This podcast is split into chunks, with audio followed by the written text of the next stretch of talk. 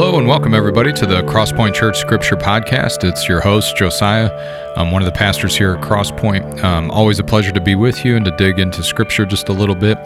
Um, we like to keep the episodes short, you know, 20 minutes give or take, and just look at context and a few other things to help arm you as a informed and disciplined and committed Bible reader. Okay, so I hope that helps you in this way and uh, you're welcome no matter where you are. I think if you're a new believer, you will definitely benefit from this. Some things may be like, "Whoa, I didn't know that, didn't know that." Hey, write it down. Um, pen, you know, write down anything you hear where you're like, "I'm not familiar with that." Write it down and and follow up on it. Okay, the only way to read and and learn the Bible is to just do it. Get in it, be committed to it, and don't stop. And ask good people, but more than anything, read it. Stay in it. Go for it. Cross reference it the one of the cheapest and easiest Bible study tools out there, and it's actually to me one of the most massively effective ones, is the uh, cross references. If you don't know what that is, Google it. The on your page, you'll have this little number come up after a verse, and then if you look down, and this is a lot of your Bibles, so a lot of them don't have it, but a lot of them do. And if you see the little number go over to the side or to the bottom, it'll basically be like, hey, this verse is very it, it, covers something similar in this other verse, or this same idea is in here too, or this same word is used here too. Cross referencing. And when you do that enough, I mean, you'll be going all over your Bible from Genesis to Revelation, and it's going to be one of the best things you ever did because the Bible is a coherent piece from Genesis to Revelation. And the more you know, uh, and, and, the more you see the connections, and the more you see the overall story and, and the overall picture that the Bible is, uh, the, the deeper and deeper your understanding will go. Now you're thinking, that'll take some time. You're right, it will. This is not an instant cure. There are no instant cures, and especially not when it comes to the Christian life or to the Bible. But the more you see the story arc from Genesis to Revelation, the more you see the interconnectedness of uh, the Bible, the better. And one of the best ways you can do that is cross references. Okay, I don't know why I got crazy on that for a minute, but I hope that helps somebody because I it's really really helped me. Um, we go now to First Peter chapter 4 verse 16 that's our verse for the, for today we're going to look at it in context and, and do a little application and see if we can see Christ in the verse. So, First Peter, it's uh, towards the back of your Bible. It's in the New Testament after all of Paul's letters are over. Okay, so it's a quite a ways in there after the Gospels and after Paul's letters. And uh, First Peter chapter four verse sixteen reads like this: Yet if anyone suffers as a Christian, let him not be ashamed, but let him glorify God in that name. Okay. So a lot of interesting things here. All right. First, so first of all, just as a verse, of the day it's it's encouraging. You know, if your family has got a problem with you because of your faith, or your coworkers or friends give you some problems, or if you're just noticing that the the greater culture you live in seems to kind of have a, a problem with uh, traditional Christianity, then this is already helping you. Because if you're suffering at all, you're thinking, okay, but still, um, I don't need to be ashamed but let him glorify God in that name. Another interesting thing um, about the word Christian, some of you guys may have heard this before, uh, but the long story short, it seems like it's very possible the word Christian was a derogatory, uh, a bad name, like it was supposed to make fun. Um, like these people who think they're Christ, these Christians. Um, you can kind of look at look that up and, and look at the history of it and I'm no scholar, but that's I've, I've heard that from several different sources that it's very possible that the word Christian was was initially a slur.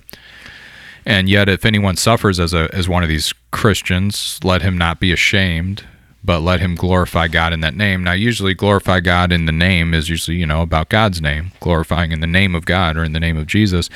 But what's interesting here is that it, from the context of the verse, it seems to be saying to glorify God in the name of Christian. The fact that you're being called one, you don't run from it. You glorify God in it. Like, thank God they're calling me a Christian. I am associated with Jesus enough to where people feel it's necessary to persecute me. So pretty cool, you know. And it's it's just one of the few things you'll see when you pay just a little bit more attention to the scripture in front of you. Let them glorify God in that slur that they're calling you. and then we know, obviously, that if it was a slur, it was based off of Christ, the promised one, the anointed one, Jesus, the Christ. Uh, so it's a little bit of a double uh, thing there. So let them glorify. They're calling you a name, but that name that's supposed to be a slur is associated with Jesus Christ, the King of Kings. So glorify God in that name. So pretty neat. And uh, the next, so if anybody you know picks on you because you're Christian, there's a little bit of goodness there. But um, as usual, for one, this verse gets um, a lot deeper in in what it teaches or what it could encourage us by just going up um, two verses. So verse 14, first, um, we're still in uh, 1 Peter chapter 4, but verse 14 will just reinforce our verse of the day. So if you are insulted for the name of Christ, you are blessed because the spirit of glory and of God rests upon you. Look at that. You know, it's a part of that um, double, like, I don't know, like just paradox of following Christ because, you know, I don't, I'm, I'm a human being. I don't want people to insult me. I don't want to be persecuted. I want people to like me and I want to have a nice, peaceful life where I sip high end coffee and eat three meals a day and just have everybody like me. You know, that's what I want. And so, and I'm I'm guessing, you know, you guys are the same and in, in, in much the same way. But if you are insulted for the name of Christ, you are blessed. And, and I get that. I really do. I understand that because but look at this. The spirit of glory and of God rests upon you. That's so wild, man. So if if you're if you're like me and you are trying to grow and you want to be a better Christian and you want to be deeper in God, then one of the ways is are you being insulted for the name of Christ? Like are you so different than the culture around you?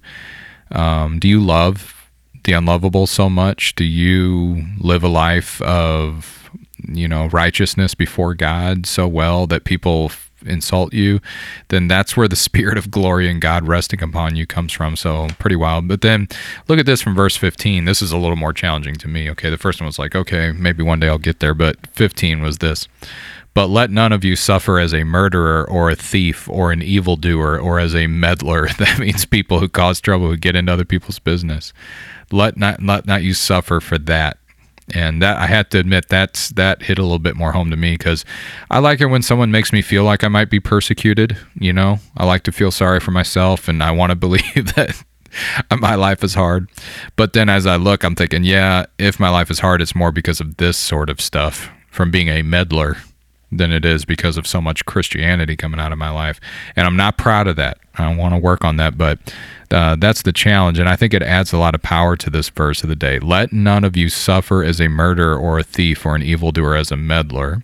And then we have our verse of the day. Yet if anyone suffers as a Christian, let him uh, not be ashamed, but let him glorify God in that name. But now look at 17. This this throws a okay. Why?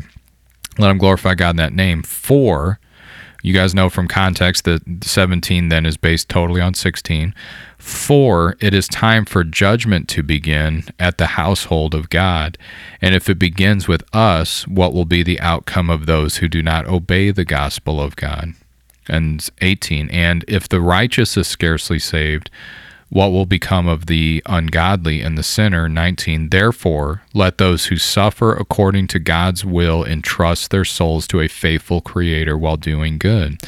So, this context here kind of opens up a wide window on the Christian worldview of the world, which is this there is a world system or a worldview right now that appears to be winning. So, in other words, it always seems like true believers in Christ are in the minority, and all around you, the world is going in a different direction that has different values than Christianity, different values than the Bible, different values than Jesus. And it always seems like, you know, with, with a few cool exceptions, but most of the time, people who aren't real followers of Christ are in charge. They have most of the stuff and the power and the money, and it makes you feel left out, like maybe God forgot about you.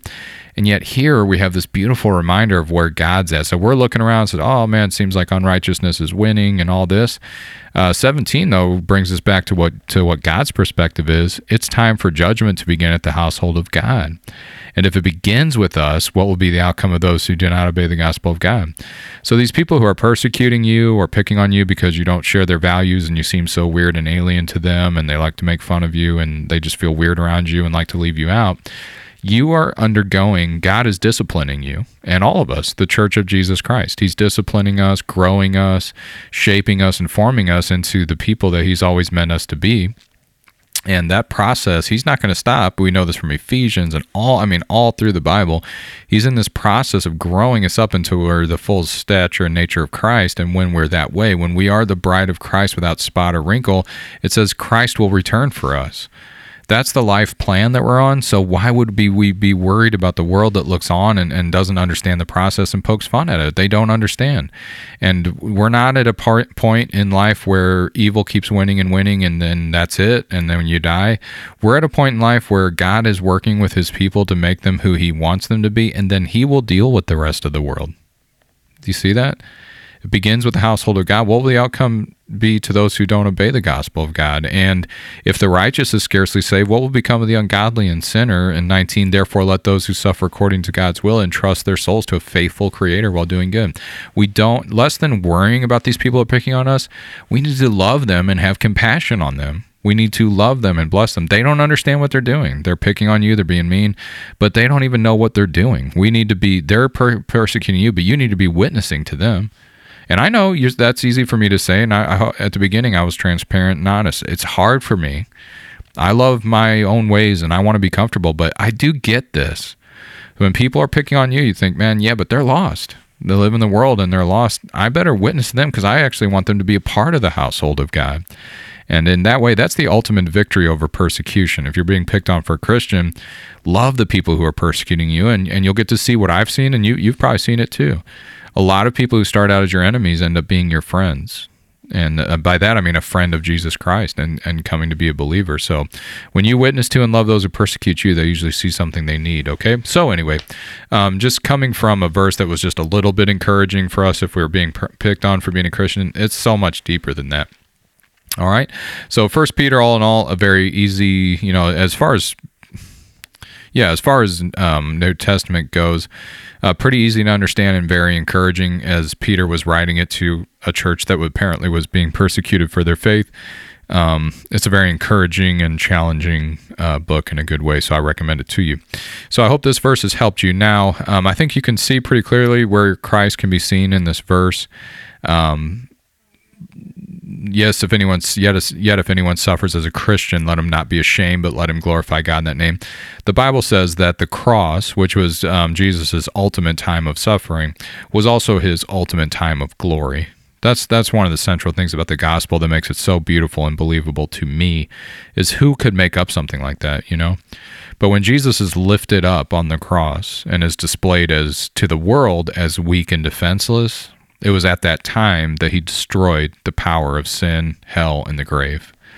And you can't beat that. So as he was there dying, he laid down his life on purpose and obedience to God. And hell, sin, and the grave spent their fury on Jesus and uh, he died in was in the grave for three days and rose again victorious. So at that time when he was being crucified, it was the ultimate display of weakness and sin of humanity, but it was at the same time, the exact same time, and paradoxically, it was a display of the wisdom and the power of God. And so he gloried in, in the fact that they were they thought they were destroying him, but in fact they were, you know, destroying the power of sin, hell, and the grave. So um, that's that's Jesus Christ. Uh, he gloried in the fact that the world didn't understand him, but the Father did. All right. So as usual, I wish there I had more time to. There's so much more to say, um, but uh, I just hope wherever you are, um, this has blessed you and helped you and encouraged you, and I hope it keeps you in your scriptures and helps you understand God. God sees you and He understands. Okay, so hope you tune in next time, and uh, we'll we'll see you then. Bye bye.